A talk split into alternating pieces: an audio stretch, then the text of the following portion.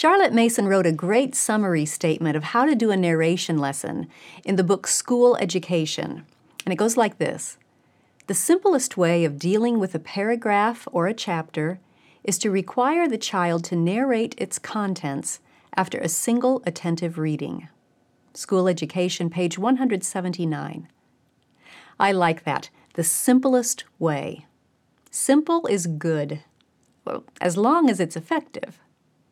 And I think that there are a couple of details in that summary statement that can make a big difference in how effective a narration lesson is. They both have to do with how much reading is happening before the narration. So let's take a look.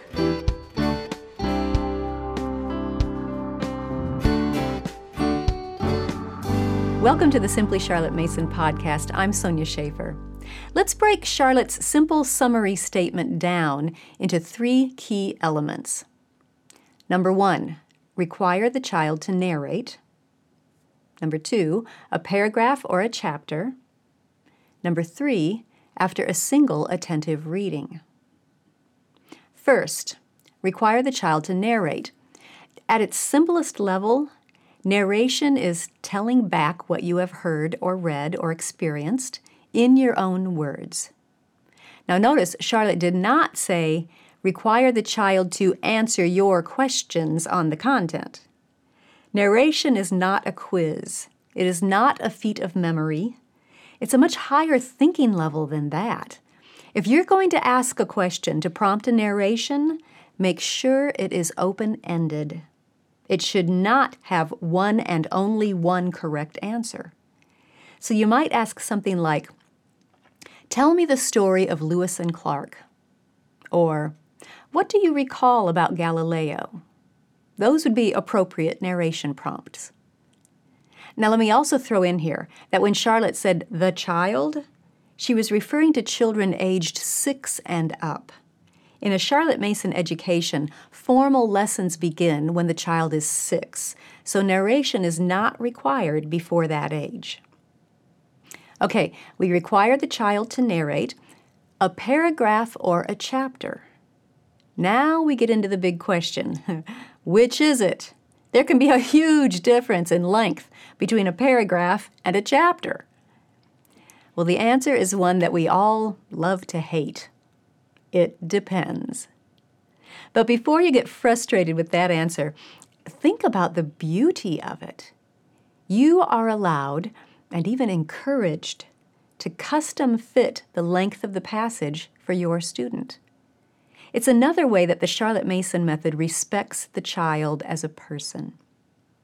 So, how do you do that? How do you determine whether to read a paragraph or a chapter or something in between? If your student is just starting with narration, start short. Read a paragraph and ask her to narrate it. Then read another paragraph and ask her to narrate. If she's sailing through those short passages and can narrate them with ease, go ahead and bump out the length a little bit. Maybe read two paragraphs or a page before asking for a narration. Then just continue in that way, gradually reading longer passages until you've worked up to a whole chapter. Let me give you one word of advice. When you are breaking a chapter into smaller sections, keep an eye on the clock. You still want to keep that lesson within the confines of Charlotte's recommended time limits. Here's a quick review. For narration lessons, especially, in grades 1 through 3, no lesson should be longer than 20 minutes. In grades 4 through 6, that maximum lesson time is bumped out to 30 minutes. That's the limit. In grades 7 through 9, the maximum is bumped out again to no lesson longer than 45 minutes. And in grades 10 through 12, you can do 45 to 60 minute lessons. So, if you are reading, say, your history book, and you have an inexperienced narrator who needs shorter passages, you would read a short section and ask for a narration, then look at the clock. Do you have time to read another short section and hear its narration in the time you have left? If so, keep going. But if not, stop there, put in the bookmark, and pick it up at that point next time. I know, I know, some of you may be panicking right now, but if we don't finish that chapter, we might fall behind in the schedule. And that is where we come back to your child as a person. Which is more important, your child's education or the date on the calendar? If your goal is that your child will form personal relations with the ideas in those wonderful living books and will find learning enjoyable, have the courage to adjust the plan to fit your child rather than trying to force your child to fit the plan. In other words, teach the child, not the curriculum. Now let's look at the final element of Charlotte's summary statement. Require the child to narrate a paragraph or a chapter after a single attentive reading. Charlotte often wrote that we must insist on this. Why? Because it's just human nature not to pay full attention when we know we get another shot at it. If you know that you can replay that podcast, it's easy to let your mind wander. But on the other hand, if the speaker said, I'm going to give you a seven digit number, and I'm only going to say it once, you may not write it down. You must keep it in your mind. And at the end of this podcast, if you can remember that seven digit number, you will win a $100. How much attention are you giving now? You'd probably be fully focused, zeroed in on what was about to be said. Well, it's the same way with Charlotte's narration lessons. Charlotte realized that it can be helpful to have an incentive to pay full attention, so she made the expectation clear. The passage will be read only once in the lesson, and you will be required to narrate it. That expectation helps your student to focus and pay attention. Now, that all sounds ideal, but what do you do if it doesn't work? What if you read the passage, ask your student to narrate, and you get a blank stare?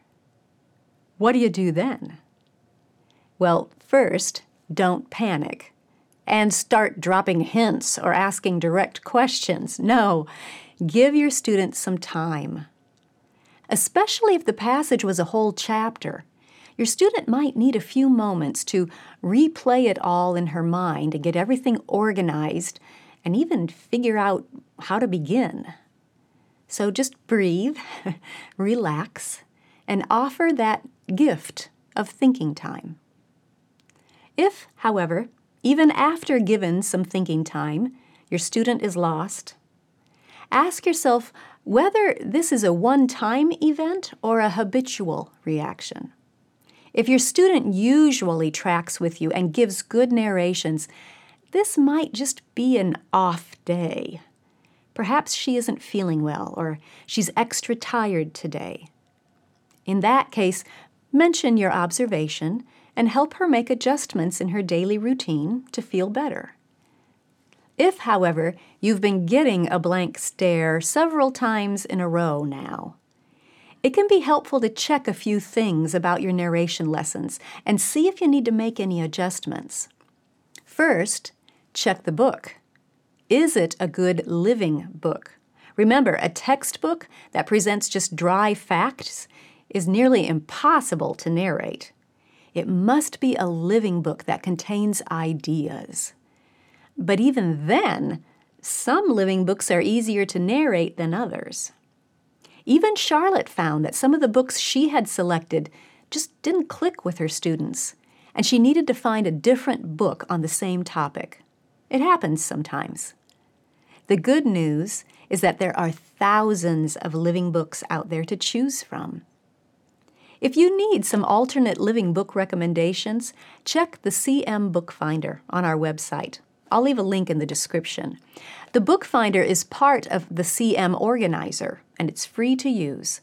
It's a database full of thousands of living books that you can search by keyword, by subject, by grade level, by author, even by time period or geographic location. Look for the little SCM beside the title for books that we have personally used and recommend. Also, then, check the length of the passage you're reading. It's possible that the passage was just too long for your student at this point. There was too much to remember and organize and retell.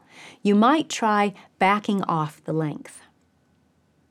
Another thing to check is whether you set the stage well for your student.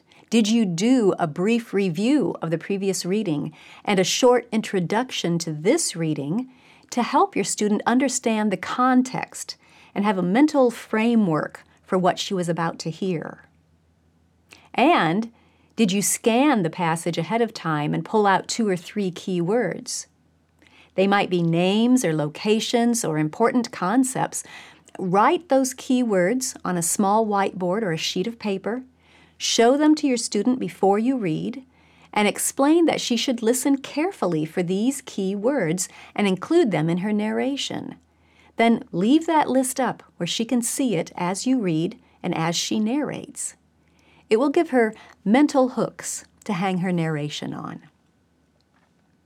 There's one more technique that I think is very helpful. I saw a head teacher in a Charlotte Mason school do this with a classroom of students, and it worked beautifully. I call it shining the spotlight. The idea is to spotlight one portion of the reading and ask a student to narrate that portion.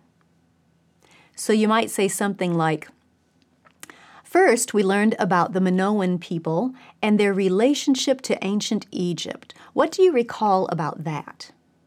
And let your student narrate. Then move the spotlight to the next part of the chapter. Next, we read about the climate and culture and art of the Minoans. What can you tell me about that? And so on, moving the spotlight in sequence to different sections of the passage. That technique can be a helpful way to guide a narration lesson. The simplest way of dealing with a paragraph or a chapter is to require the child to narrate its contents after a single attentive reading. Now you know how to do that in an effective way. If you have more questions about narration, they are probably addressed in the book Your Questions Answered Narration. It covers much of what we've talked about here, as well as many other practical tips and details for all the grade levels. I'll leave a link in the description. Thanks for joining me. I'll see you next time.